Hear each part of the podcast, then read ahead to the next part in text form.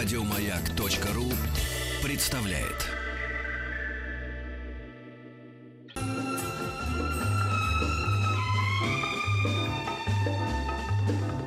Дышите глубже. С Петром Фадеевым.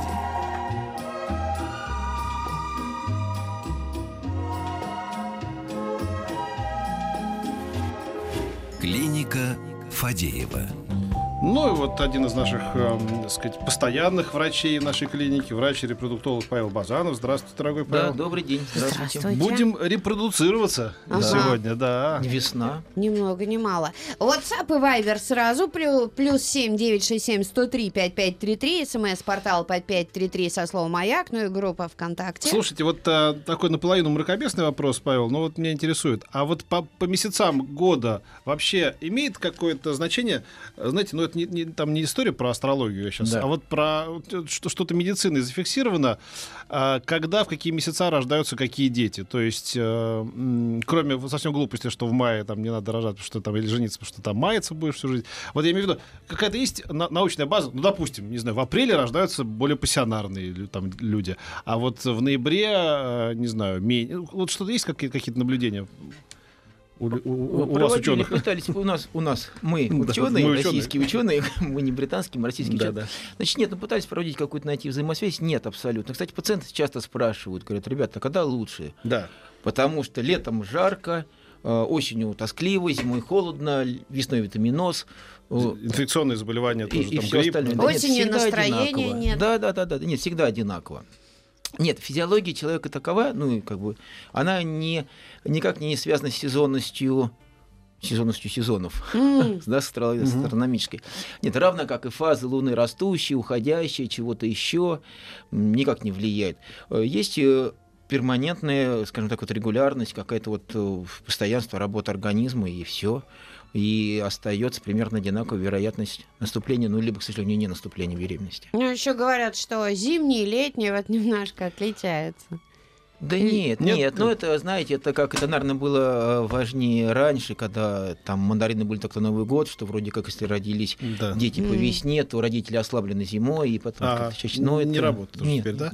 А вот такой вопрос еще тоже. Я, по-моему, говорил как-то в эфире, на меня произвело гигантское впечатление фраза одной уважаемой женщины, вот мне она сказана была, мы там обсуждали какую-то, значит, ну что она в нем нашла, там и так далее, почему вообще она там, типа, по общей знакомой Лера Тополя, и вот родила ему еще, могла бы от того или сего, на что он сказал: Петь, запомни, женщина рожает не от того или от всего, а тогда, когда она готова. Вот. Это у меня произвело гигантское впечатление совершенно. Я совершенно не понимал, как это работает. То есть, ну, условно, то есть, вот с ней прекрасный человек, который ее любит, но она не готова, да, они расстались, появился ублюдок, просто конченная свинья, но она готова в это время. И так получилось, что, ну, вот не повезло, и она от него, как бы, да?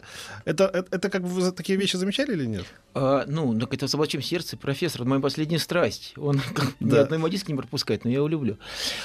Нет, конечно, дело в том, что есть четко выраженный феномен, явный феномен психологического бесплодия, при котором какие-то есть внутренние стопоры какие-то в организме, которые мы не умеем, разумеется, с материалистической точки зрения ладить, которые препятствуют наступлению беременности, да.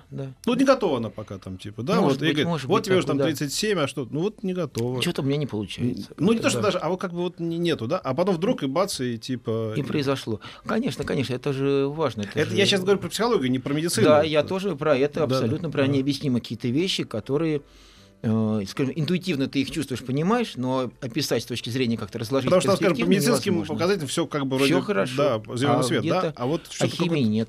Ну вот. У меня знакомых так было, они очень долго заморачивались, они чего только не делали.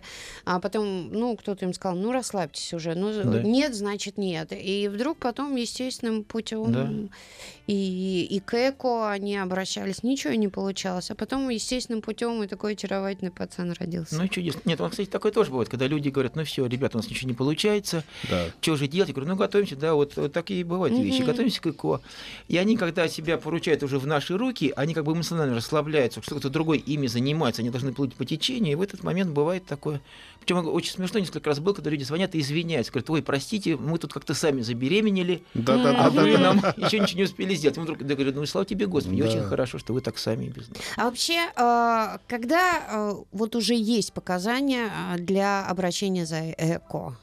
Ну, есть показания, во-первых, то, что Петр говорил, это какая-то, может быть, внутреннее чувство беспокойности, а есть международно признанные критерии. Это отсутствие беременности при регулярной, это я перехожу уже в терминологию, отсутствие беременности при регулярной половой жизни без контрацепции в течение минимум года, при отсутствии внешних, ну, точнее, выраженных факторов, которые могут препятствовать наступлению беременности, а при наличии каких-то перенесенных, ну и, имеющихся факторов, там перенесенные операции, там удаленные маточные трубы, что-то еще, тогда, когда люди понимают, что у них так что-то не получается, и они решают забеременеть, тогда должны сразу же приходить к специалистам. То есть год получается. Да, если люди внешне здоровы, вроде все хорошо, да, то год — это физиологически достаточный срок, чтобы понять, что там что-то где-то не так. А какие-то революционные новости репродуктивной медицины? Что-нибудь такое? Что-нибудь революционного есть у вас? Да. Ну, вот, например, знаменитая история, то, что, ну, тут это уже штамп британские ученые, да, потому что англичане, там Украина заявляла... Да, спрашивают, в каком месяце они рождаются, британские ученые. Да. Вот, то, что так называемый ребенок от трех родителей, при котором берутся яйцеклетка от одной, ядро яйцеклетки другой женщины. Да, они получили лицензию на рождение детей, и заявляют, что родился уже ребенок, который называется ребенок от трех родителей. Но сейчас это вызывает очень интенсивные, то, что штампон называет ожесточенные споры по поводу аспектов здоровья этого ребенка в дальнейшем и кто же именно будет считаться мамой, потому что вроде как бы яйцеклетка как, грубо говоря, носитель энергии от одной женщины, ядро как носитель информации от другой женщины, и как-то вот. То есть есть какое-то некоторое непонимание. Но это, объективно, очень важная вещь, потому что есть очень тяжелые наследственные заболевания, которые раньше не могли диагностировать, которые таким образом могут быть предупреждены, или какое-то ослабление возрастное, ослабление яйцеклетки, если так можно говорить бытовым языком. Вот это можно преодолевать такими новыми методами. Вот. Свои вопросы по нашей сегодня широкой достаточно теме вы можете задавать на смс-портал 5533. Еще у нас есть что? У нас есть WhatsApp и Viber, +7 967 103 5533. Задавайте свои вопросы. Любопытно, алкоголь влияет, спрашивает человек, на репродукцию? Шансы забеременеть больше? Валентин спрашивает. Если выпить, но вы знаете, на самом деле... важно, понимаете, как, ну, речь идет о каких-то, если алкогольных напитках с небольшим градусом, не знаю, хорошее качественное вино, бокал, бокал в день, там, это, ну, конечно, никак не повлияет. Только, может, если позитивно. И постоянный прием крепких напитков в достаточно большом количестве, конечно, это влияет. Вот. Потому если выпьете за столом, не знаю, там, опять же, говорю, бокал хорошего вина, ну... Поднимет настроение только, и слава тебе, Господи. После неудачной попытки ЭКО пытаемся сами забеременеть. Есть шанс, пока организм под действием препаратов. Денег на повторную попытку ЭКО больше не осталось. Мне 40, мужу 32. Как-то можно помочь себе? Живем 7 лет. До этого легко беременела с первым мужем. Но вот как раз здесь из той категории вопроса, на которой невозможно, как сказать, да или нет, что вот получится нет. С одной стороны, да, есть такой феномен, грубо говоря, как раскачали организм, да, говоря, опять же, бытовым языком. И, наверное, после перенесенной стимуляции яичники могут какое-то время работать активнее, но это только один из элементов этой проблемы, только один из аспектов, потому что, ну, естественно, я не знаю, какая клиническая ситуация у пары. Вот. Но если речь идет, например, о том, что яичники очень работают, а после ЭКО не могут активизироваться, ну, возможно. Надо опять же, только пробовать. Одно из звеньев вот этой цепи. А есть какая-то возможность ЭКО, ну не то что бесплатно, а по каким-то направлениям? Вот есть такой вариант? Понимаете, финансовая составляющая? Да. Ну, во-первых, конечно. Во-первых, давным-давно в России действует программа ЭКО по за счет средств обязательного медицинского страхования фондов, и люди, абсолютно получив направление женской консультации, могут сделать ЭКО для себя бесплатно в клиниках, которые в эту программу входят. Вот. Ну, там надо какое-то время ждать, чтобы тебя взяли, какое-то время что-то еще. Ну, конечно, возможность сделать ЭКО бесплатно существует. Там есть ограничения по возрасту, по факторам бесплодия, но в целом это колоссальная вещь, это можно сделать. Вот. Сама по себе стоимость ЭКО, она на самом деле достаточно высокая, и она определяется не столько стоимостью программы высокой, потому что, ну, очень сложные расходы материалы, они дорогущие, но определяется еще и стоимостью препаратов, которые тоже очень дорогие. Просто они очень сложно делаются. Но есть какие-то программы, например, ЭКО в естественном цикле, то есть отслеживание просто своего физиологического цикла и попытка воспользоваться благоприятной ситуацией в организме, которая не сопровождается таким большим приемом препаратов, да, большого числа препаратов. Конечно, это будет суммарно дешевле. Угу. WhatsApp, Viber, +7 967 103 55 33.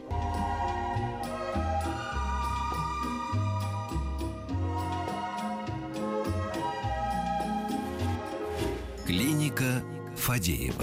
Наиль из Набережных Челнов спрашивает, влияют ли противовоспалительные средства на зачатие? Диагноз реактивный артрит. 3 года принимаю, не можем забеременеть. Ну, на самом деле, да, все эти реактивные артриты и все остальное, и какие-то аутоиммунозаболевания, они могут влиять. На самом деле есть простые вещи. Простая очень вещь — это поверить практикой ситуацию. Надо сдать спермограмму и посмотреть, если мужчина про себя спрашивает, да, надо сдать спермограмму и посмотреть, какого качества она будет. Потому что, да, возможно угнетение продукции сперматозоидов при приеме целого ряда препаратов. Вот. Произошло у него, не произошло, ну, да, сдать анализ, и все будет понятно буквально там в этот же день. Ну, такой вот вопрос. Спрашивают, выгодно ли врачам заниматься профилактикой здоровья будущих мам, если репродукция приносит им большую прибыль? Надо понимать, что на самом деле вся деятельность программ ЭКО – это капля в море общей гинекологии. И она не влияет на, ну, на общую общепопуляционную ситуацию. Это единичные проценты от, ну, я имею в виду ЭКОшные роды, да, от общего числа. Поэтому говорим, вещи совершенно несопоставимы. И есть огромное число заболеваний, которые, к сожалению, предупредить ты никак не можешь. К нам люди приходят, которые уже больны. Потому что бесплодие – это, в общем-то, по ВОЗовской классификации болезни, это болезнь. Конечно, я совершенно согласен, лучше чего-то предупредить и быть здоровым и красивым всю жизнь. Но если это уже случилось, ну, не предупредили, не получается это. Потому что, как я уже сказал, люди, например, у которых давным-давно чего-то уже не получается.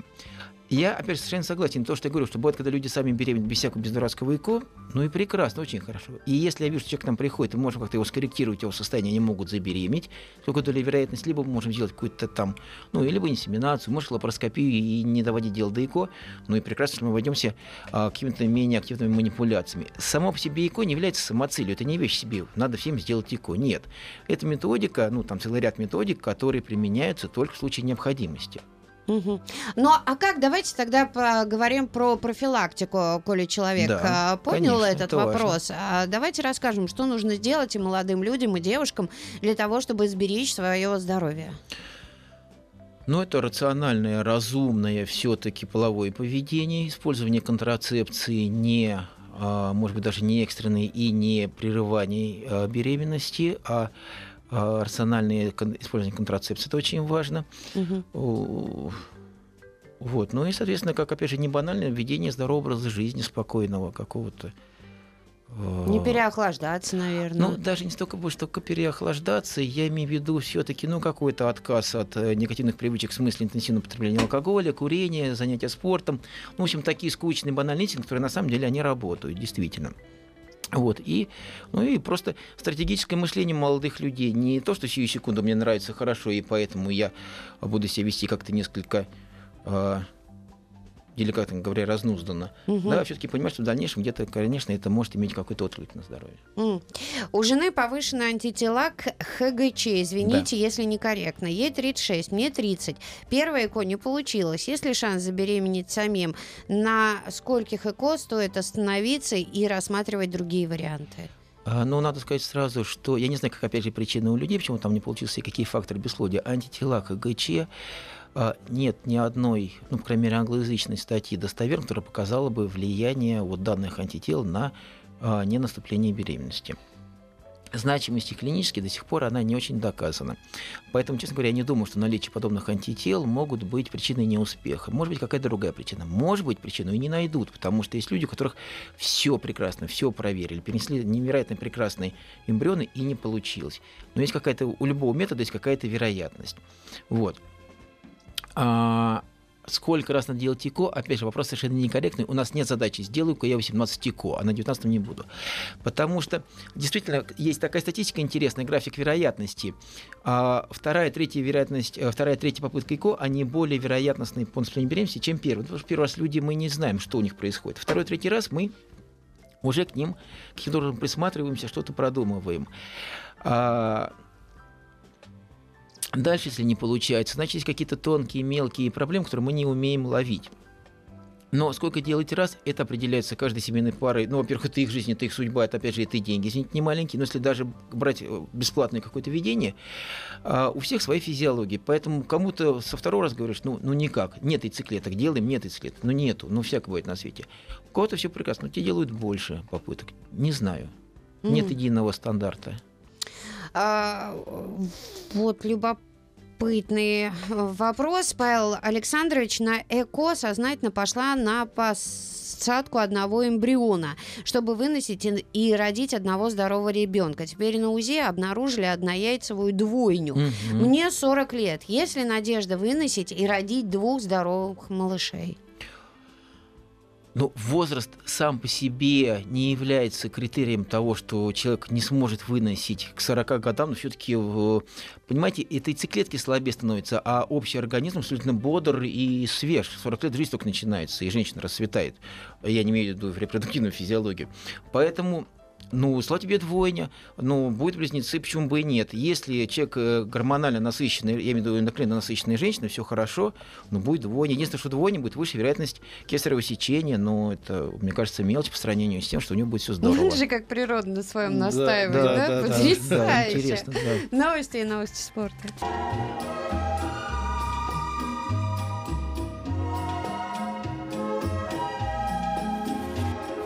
Клиника Фадеева.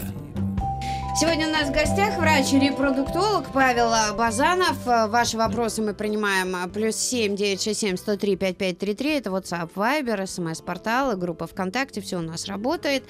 И вот Денис спрашивает. У меня остеозоспермия. У жены все окей. Есть ли вероятность у нас забеременеть? Может ли получиться с первого раза? Олигоастена, наверное, там написано. Олигоастена. Тут написано... хорошо, понял. Просто я сбился термин, может быть, там. Опять же, понимаете, это целый класс. Просто сниженное их число и подвижность. Насколько это выражено, не указано. Поэтому, если это незначительное уменьшение... Может, когда передаст в следующий раз, будет нормальное качество спермы. Если это очень резко снижено, надо делать какой-то там ЭКО, что-то еще. Если чуть-чуть снижено, может быть, инсеминация. Я бы советовал, если есть какие-то проблемы с качеством спермы, прийти, конечно, в консультацию к врачам-андрологам, это специалисты по мужскому бесплодию. И если будет возможность помочь человеку, помогут путем восстановления качества спермы, и у них наступит беременность, дай бог, при половой жизни. Не получится, с помощью репродуктивных технологий. Но нужно понимать, что беременность в любом случае это результат участия двух человек. Поэтому, если какая-то проблема у супруга, не значит, что у жены все должно быть хорошо. Я к тому, что нужно проверяться обоим участникам данного процесса. Да, он пойдет к андрологу, жена сходит к гинекологу, смогут восстановить параметры, и слава богу. Светлана из Барнаула. Мне показано ЭКО с донорской яйцеклеткой. Очень сильно беспокоит морально-этическая сторона вопроса. Хочется, чтобы ребенок был похож и на меня, и на моих родителей. Но больше всего беспокоит поиск донора. В клинике просят принести фотографию мою, но подбирать будут сами. Как это происходит? Среди родственников и знакомых доноров нет. Спасибо за интересный эфир. Проблема, на самом деле, очень острая, и многие люди беспокоятся, потому что, действительно, донорская яйцеклетка, надо понимать, что это генетика другого человека, да, и ребенок будет твой, но он будет генетически не твоим. Хотя, разумеется, сама женщина будет вынашивать и рожать данную беременность, данного ребенка. Как проходит подбор? Во-первых, надо сказать, что донорство, как мужское, так и женское, в России совершенно абсолютно законно и регламентировано определенными инструкциями Минздрава. По тем же самым инструкциям или приказам Минздрава донор могут быть либо как неанонимный, то есть люди своего приводят, но вот женщина не может так сделать, да, второй – анонимный. Это подразумевает, что мы никак не позволяем пересекаться в пространстве и времени донору и реципиенту. Они должны друг друга не видеть. Но, разумеется, все люди живые, все всегда стараются помочь максимально пациентам. Поэтому я думаю, что клиника будет подбирать как кого-то похожего внешне на данную пациентку. Но нужно понимать, что все равно же ребенок — это производство двух родителей. И все равно намешаются женские и мужские внешние признаки. Поэтому чем более, скажем так, похожего на себя человека вы будете требовать, чтобы нашли такой донор, тем дольше займет время, больше времени уйдет на процесс подбора такого человека. А надо понимать, что репродуктивный период тоже не бесконечен. Поэтому, наверное, целесообразно дать какие-то общие просто пожелания, и на этом умиротвориться. Хотя в целом, прошу прощения, конечно, да, всегда, когда мы, например, отслеживаем потенциального донора, мы всегда смотрим, чтобы он был нормальным человеком, потому что прекрасно понимаем, что человек передает свою, то, что в народе говорится, передает свою генетику, да, поэтому, конечно, мы всегда стараемся, чтобы доноры были нормальными, социализированными, совершенно развитыми людьми. Важный вопрос. Можно ли контролировать пол ребенка или что делать, если есть риск наследования болезни от бабушки отцу, затем дочери, а потом внуку? Спасибо. Да, вот это очень важный вопрос. Это абсолютно классическое показание для проведения программы ЭКО с преэпиляционно-генетической диагностикой. Я не знаю, о каком заболевании идет речь, но есть такие эксцепционные заболевания, при которых возможно либо просто проведение селекции пола эмбриона преэпиляционно с переносом, соответственно, ребенка мужского пола, либо, если там четко выявлены мутации, то проведение диагностики на выявление мутации у эмбрионов в рамках ПГД и, соответственно, перенос женщине уже эмбрионов, у которых данных мутаций не будет. То есть эмбрион, который не передаст, прервет вот эту вот порочную цепь передачи наследственного заболевания. Вот это очень интересное направление, так называется преимплантационно-генетическая диагностика. Но у нас развито оно? У нас оно развито очень хорошо. У нас проходит много таких пациентов, я имею в виду конкретно нашу клинику сейчас. Я это не хотел заявить в качестве рекламной паузы, да, это просто констатирую. Действительно, у нас проходит много пациентов и наследственных заболеваний, моногенных, и различных сцепленных с полом, других. И другие есть поломки, так называемые транслокации в хромосомах, при которых беременность не вынашивается. И часто делается и ПГД на... то, что называется скринингом, на поиск хромосомной патологии при разных показаниях. Поэтому данная методика, она не рутина, она никогда не будет рутиной, но для нас она, она отработана, да, и, действительно, потрясающе интересные вещи. И это огромное число очень тяжелых заболеваний, которые передаются по наследству, с которыми мы умеем бороться, не лечить болезнь, да, а заблокировать вот эту вот передачу дальше от родителей ребенку. То есть мы умудряемся найти эмбрион здоровый, в котором болезни нет, и тогда его уже переносим в полосмётки. Скажите, какова вероятность забеременеть при поликистозе? Тоже непростая ситуация. Поликистоз – это наиболее частый диагноз, который приводит к так называемой овуляции. Не работают яичники полноценно. У них слишком много фолликулов, овуляции не происходит, то есть не созревает яйцеклетка. Есть разные, скажем так, методы воздействия первоначальные, попытки стимуляции, чего-то еще на данных пациентов, либо лапароскопии. Вот. Ну, гормоны чаще, наверное, назначают, нет? Да-да-да, какая-то там, я говорю, имеют разные виды там, гормоны, не гормоны, неважно, какие таблетки, которые благодаря которым мы можем постараться получить овуляцию у женщины. Да, в данном случае нужно, конечно, ей помогать, если это истинный поликистоз, а не просто внешне что-то похоже на поликистоз, что часто с точки зрения медицинского вульгаризма просто говорят, наверное, поликистоз. Вот, знаете, как просто объединяя все в какой-то вот такой... Ну, то есть это придется человеку делать ЭКО? Нет, не обязательно. Почему? Я говорю, что может быть обойтись какими-то меньшими методами. Может быть, просто какая-то стимуляция. Есть различные линии, там первая, вторая, третья линия проведения стимуляций. Вот, может быть, лапароскопия поможет, может быть. Я, опять же, говорю очень так грубо, да, потому что целиком проблему не знаем. Но ЭКО совершенно не обязательно. У меня сестра делала ЭКО, но вскоре был выкидыш. Скажите, как часто можно делать ЭКО и вредно ли это? Спасибо. Насчет вредности ЭКО – это крайне важный вопрос, потому что, естественно, ЭКО существует уже много-много лет, уже несколько десятков лет, и всегда говорят, что же такое творите, что же женщину глушите гормонами, а потом будет непонятно что. По этому поводу периодически проходят исследования очень большие, которые показывают, что частота онкологии после ЭКО не возрастает частота онкологии. Это крупные международные исследования. Ни онкологии яичников, ни молочных желез. В целом состояние здоровья женщины после ЭКО, оно не отличается от общепопуляционных. Здесь тоже нужно понимать, что к нам приходят люди, очень часто у которых уже есть какие-то проблемы со здоровьем. А, к сожалению, ЭКО – это нагрузка. Это понятно. Но в стратегической, таком долгосрочной перспективе это безопасно. Вот. А первую часть вопроса я... Ну, просто выкидыш случился. Да, причин может быть очень много выкидышей. Может быть, опять же, хромосомное нарушение у эмбриона, может быть, нарушение закладки эмбриона, может быть, недостаточность питания, на каком сроке непонятно, может, проблемы скорее с гемостазом у женщины. То есть это проблема, которая требует, конечно, прихода обратно к врачам и выяснения причин, почему такое могло произойти. Ну, не все причины, в смысле скандала, да, а вот именно попытка алгоритма как-то разобраться. И, разумеется, постараться предупредить в дальнейшем, чтобы как-то человека активнее поддерживать там, ну, либо гормонально, либо какими-то другими препаратами при ведении беременности. Может ли индуцирование беременности, в скобках прием фолликулостимулирующих гормонов, повлиять на генотип ребенка? Нет, не может. Угу. Однозначный ответ, да? Ну, к сожалению, ну или не к сожалению, да, вот, ну так. Петь, давай помогай там. Что у тебя? Моя фамилия что, Помогулькин, что ли? Нормально сейчас. Это вы хотите перекрёстный допрос устроить? Нет, просто здесь очень много людей пишут терминов, и так с первого раза не очень просто разобраться. Кроме ЭКО, есть какие-нибудь методы? Знакомые не могут забеременеть больше 7 лет. ЭКО делали, не помогает. Алексей, Москва.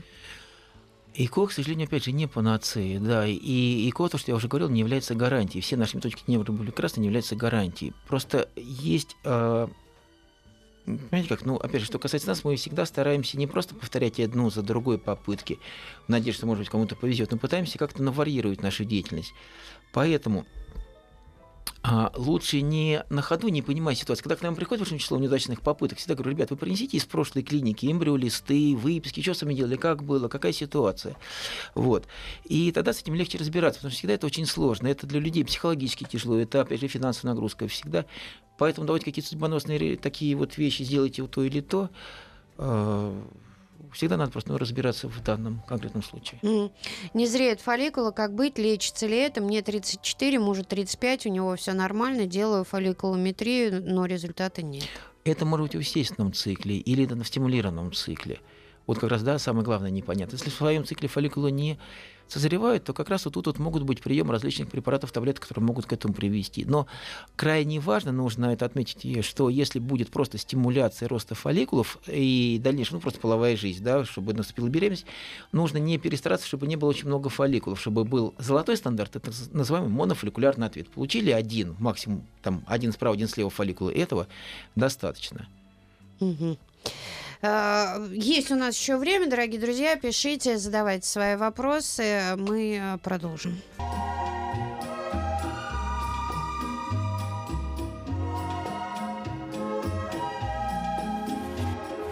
Клиника Фадеева. Владимир Костырин спрашивает: неужели все эти проблемы были всегда у человечества, или это результат последних вседозволенностей и излишеств? Здрасте, приехали. Я прям даже как-то, да, затаился. Да, это результат последних вседозволенностей и излишеств. Да, нет, конечно, нет. Вы знаете, вообще раньше, во время Гиппократа, у человека было 4 болезни. И от какой из них он умер, никто не знает. Потом говорят: вот раньше мало болеют. Да нет, просто медицина так развивается, что выявляются постоянно новые и новые заболевания, которые произошли. Ну, раньше Бог дал, Бог взял, ну и все. Ну, что поделать? Ну, не дали нам Бог детей. Жил человек, да помер. Да помер, от чего? Ну, помер. Барин перед смертью икал, ну, хорошо. Вот. Никак это не связано с излишествами. Может быть, чем я косвенно могу, ну, или не косвенно, в чем могу согласиться вот с вопросом в том, что действительно, может быть, какой-то стрессорный уровень жизни растет, гиподинамия какая-то вот степенью повышается. Это может оказывать влияние, действительно. Но в целом жизнь стала дольше и в целом жизнь прекрасна, да, потому что, да, как те же самые, я не знаю, там Аристотель, который был глухим стариком, точнее, там в 35 лет был абсолютно с седой бородой, да, ну, условно. Вот сейчас... Вот, продолжительность жизни растет. Почему во всем мире стало больше рака? Потому что растет продолжительность жизни. Это заболевание определенно мультифакториальное, характерно для позднего срока. Раньше меньше было, потому что умирали, потому что съел на охоте вепрь какой-нибудь, ну, условно, не знаю. Да. Вот. Ну да, меняется наша, не физиология, а продолжительность жизни. Поэтому какие-то, есть изменения, но в целом всегда это было. Влияет ли ВПЧ 16-го типа на беременность? Да. И стоит ли это как-то лечить? Мария спрашивает. В зависимости от степени выраженности. Вирус папилломы человека 16-го штамма, вот этого 16-го типа, относится к риску, высоко рисковым по возможным онкологическим изменениям шейки матки. Вообще шейка матки – это самое частое место по развитию онкологии у женщины. Поэтому к шейке матки приковано всегда строгое такое внимание. Поэтому существует и вакцина от вируса папилломы, все это очень важно. Но если это просто носительство и нет никаких изменений, ну, есть он и есть этот вирус носительства. Это не то, что человек будет болеть, боже упаси, да, какой-то онкологией, это просто где-то, при каких-то условиях это может активизироваться. Надо смотреть шейку, надо делать, соответственно, необходимые все эти мазки биопсии и все остальное, надо просто себя отслеживать. Вот как раз и про прививку вот эту спрашивают. Да, когда делать ее или нет, ваше мнение, и в каком возрасте? Вообще, в целом, конечно, это делать надо. Это нормальное, правильное, ответственное отношение к своему здоровью. Как, что, когда надо идти к человеку, который занимается этими прививками, и конкретно про себя все выяснять. Просто, опять же, не хотелось бы давать огульных каких-то рекомендаций. В целом, да, проведение прививок – это правильный современный подход и внимательное отношение к себе. И ответственность перед своими детьми, соответственно, тоже. Спасибо большое за ваше искусство. Каждый день, глядя на дочку, вспоминаем вас с теплотой и благодарностью. Приедем еще, Сергей и Лера из Воронежа. Да, ну здорово, спасибо огромное. Привет, приятные дочки, слава Богу. Сообщения. Это хорошо, да. Скажите, пожалуйста, лапароскопия дает окончательный ответ, делать ЭКО или нет? Нет, не дает. Дело в том, что, ну, есть, может и дать, да. Я такой ветреный, видите. Например, если мы зашли в живот и видим, что, ну, трубы вообще никак не проходимы, либо там какие-то с ними проблемы, либо глубоко они изменены, патологически поражены, тогда я говорю, да, надо делать ЭКО. Если мы понимаем, что внутри все хорошо, опять же, и красиво, и мы что-то разделили, какие-то условные там спайки, не знаю, или там какую-то небольшую выбрали патологию, то тогда можно сказать, что да, дорогие товарищи, пока ЭКО не надо, поживите, может, получится. Но смотря сколько вам лет, если это женщине 45, условно я говорю, да, или там 47 лет, то, конечно, есть ограничения репродуктивного возраста, и просто лапароскопии делать репродуктивно не стоит. Ну, остается у нас время, я просто не вижу, да. Добрый день, подскажите, пожалуйста, как может нормальный календарь перекидывай. Она уже в отпуске, понимаешь, а что ей? Она уже это, в нацелоне, извини. Первое удачное ЭКО ребенку уже 4 года, хотим второго. Есть ли случаи нескольких удачных ЭКО? Ну, конечно, есть. Но почему, если один ребенок получился, почему второй не может получиться? С такой же примерно вероятностью. Вот Сокол Крушкин решил вставить свои 5 копеек. А зачем плодиться, что людей мало, спросил. Ой, тьфу на него. Так, кого-то с днем рождения хотят поставить. В общем, сейчас первое. Да. Раньше ели редьку с квасом, и были все здоровы. Но там другое окончание. Ну ладно, потом. Да, не буду. Спасибо огромное. У нас сегодня в гостях был Павел Базанов, врач-репродуктолог. До встречи. Спасибо. Да, обязательно. Приходите еще. Обязательно. Опятно.